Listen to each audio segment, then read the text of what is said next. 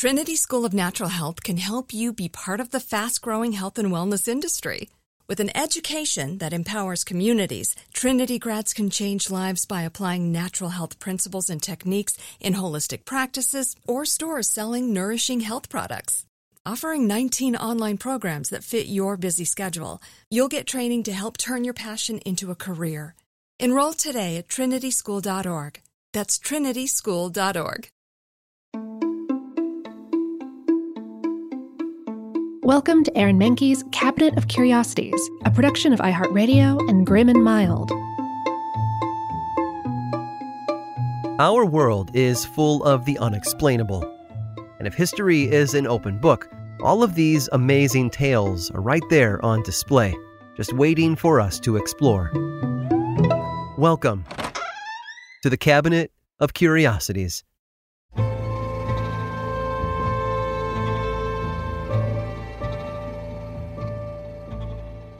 Parents want what's best for their kids, like a safe home, a good education, and the support they need to push them forward in life. And those parents expect their children to follow through, to build themselves up using the foundation that was laid for them. Of course, some kids fall through the cracks. Kids like DeForest. DeForest was born in New York City on Christmas Day in 1899 his father, Belmont, was a successful surgeon, while his mother worked as a commercial illustrator and eventually the art director of a popular magazine. The family grew up on New York's Upper West Side DeForest, his parents, and his two sisters. While his mother and father weren't as emotionally supportive as he might have liked, they made sure he was given everything he needed to succeed in life, if only he had shown any gratitude. DeForest wasn't a studious pupil, after bouncing from one private school to another, he was sent to Phillips Academy, a prestigious boarding school in Massachusetts. But it wasn't his grades that got him in. Someone in his family had pulled some strings in an effort to put the young troublemaker on a path toward Yale.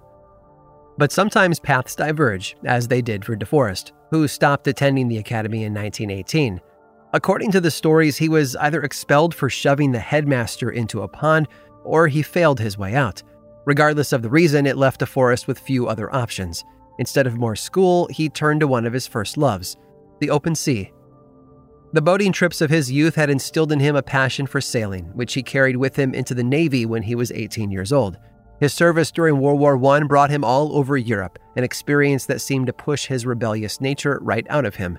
He was described by his superiors as a model sailor. But once he returned home to America, his disdain for authority and lack of patience came back. He wasn't helped by the condition of his family, who had lost most of their money by investing poorly. DeForest had no funds to fall back on, so he did what he did best. He went his own way, seeking work wherever he could get it. It was an old friend from childhood who helped him rediscover another former passion of his from when he was younger the arts. DeForest often liked to put on little plays to entertain his family when they were visiting the lake house upstate, his buddy, Bill Brady Jr., had been working at his father's production company and gave DeForest a job as a stage manager on a play by Bill's sister Alice. But DeForest still wasn't satisfied. He wanted to do more than run rehearsals and keep actors on cue. DeForest wanted to write the plays. He wanted to direct and attach his name to projects in meaningful ways. Months after his first stage managing job, he was given the chance to show everyone what he was capable of but not as a writer or a director, as an actor. DeForest cut his teeth in Alice Brady's 1921 play called Drifting with a single line of dialogue. It wasn't much, but it was enough to plant a seed that would blossom into a brand new obsession for him. His parents, on the other hand, wouldn't approve of his new line of work. They felt actors were beneath them, but DeForest loved the admiration from his audiences. Critics were less kind. They gave his performances middling and sometimes unkind reviews, but he didn't let them get him down. He worked harder and got better. That was the kind of guy he brought himself up to be a fighter. And that persona carried over into his performances as well. In 1928, he made the jump from the stage to the screen, taking on bit parts in short films before signing with Fox. DeForest debuted alongside another newcomer named Spencer Tracy.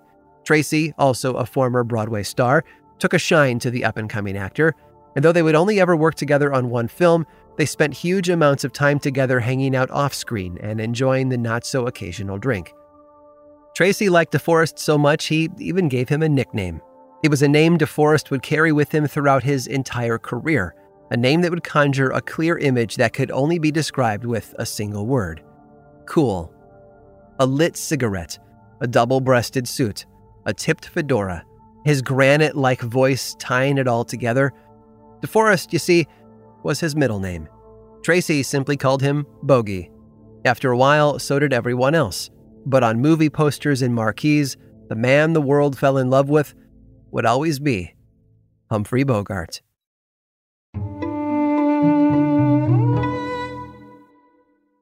Trinity School of Natural Health can help you be part of the fast growing health and wellness industry. With an education that empowers communities, Trinity grads can change lives by applying natural health principles and techniques in holistic practices or stores selling nourishing health products. Offering 19 online programs that fit your busy schedule, you'll get training to help turn your passion into a career. Enroll today at trinityschool.org.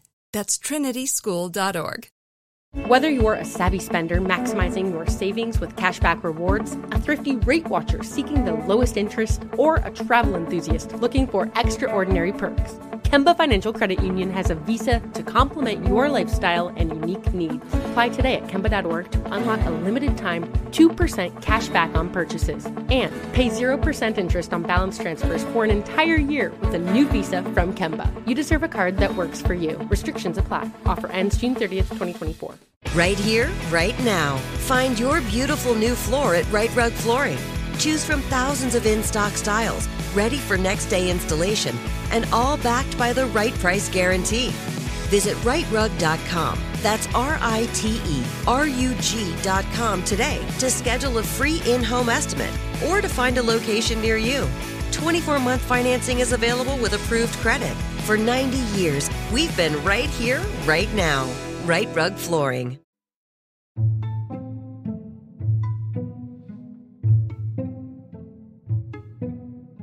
Many of the world's greatest inventions came about by accident. Richard James was developing springs to stabilize shipments at sea when he accidentally dropped one. As it tumbled, he thought it would make a better toy than a tool, and thus the Slinky was born. Silly Putty came about while an engineer named James Wright was trying to make a synthetic rubber during World War II. And in 1920, Earl Dickson and his wife Josephine also invented something by accident, mainly because she was so accident prone herself. Josephine spent a lot of time working around her New Jersey home while her husband was at the office. She cleaned and she did the laundry, but she spent most of her time in the kitchen. Despite her best efforts, her meal preparations were undermined by her clumsiness. Josephine often found herself on the receiving end of burns and cuts while cooking throughout the day. But she powered through her injuries. At the time, there was no easy way for her to treat them herself. Her options were limited since she was on her own and none of the methods she had protected her from infection. For example, a scrap of cloth wrapped around her cut finger wouldn't keep out dirt and often slipped as she worked around the house. Josephine eventually waited for her husband to return from work and asked him to tape individual strips of gauze to each wound. Gauze and medical tape were in great supply in the Dickson home. Earl worked for Johnson & Johnson as a cotton buyer. After several weeks of patching up his wife, however, he realized he needed to find a better way. Josephine had to be able to dress her scrapes and cuts on her own to keep them from getting infected. So Earl went to work, literally. Johnson & Johnson was already in the business of selling sterile surgical items to doctors' offices and hospitals. So he dipped into the supply closet and brought home surgical tape and antiseptic cotton gauze. To achieve his plan, he unwound a strip of tape 18 inches long by 3 inches wide. Then he pressed a thin piece of gauze down the center of the tape and covered it with crinoline. Finally, Earl rolled the whole thing up and gave it to his wife. Now, when she injured herself in the kitchen, she could unroll the gauze tape combination, cut off as much as she needed, and cover the abrasion herself. And Josephine loved it. Even Earl was impressed with his impromptu solution. He thought it might be useful to the company as well, so he brought it to work the following day. His supervisor loved the idea and took it straight to James Wood Johnson, one of the founders. With a few minor tweaks, Johnson and Johnson soon put Dickson's invention in store shelves everywhere in 1921. Now, clumsy customers could walk into any drugstore and buy a roll of adhesive bandages for their own personal use. After a few years though, it seemed Johnson & Johnson might have overestimated demand for such product. Sales were rough in the first year, amounting to little more than $3,000. The company started sending salesmen on the road to pitch the bandages to pharmacists and doctors everywhere. Unfortunately, even that wasn't enough to increase sales.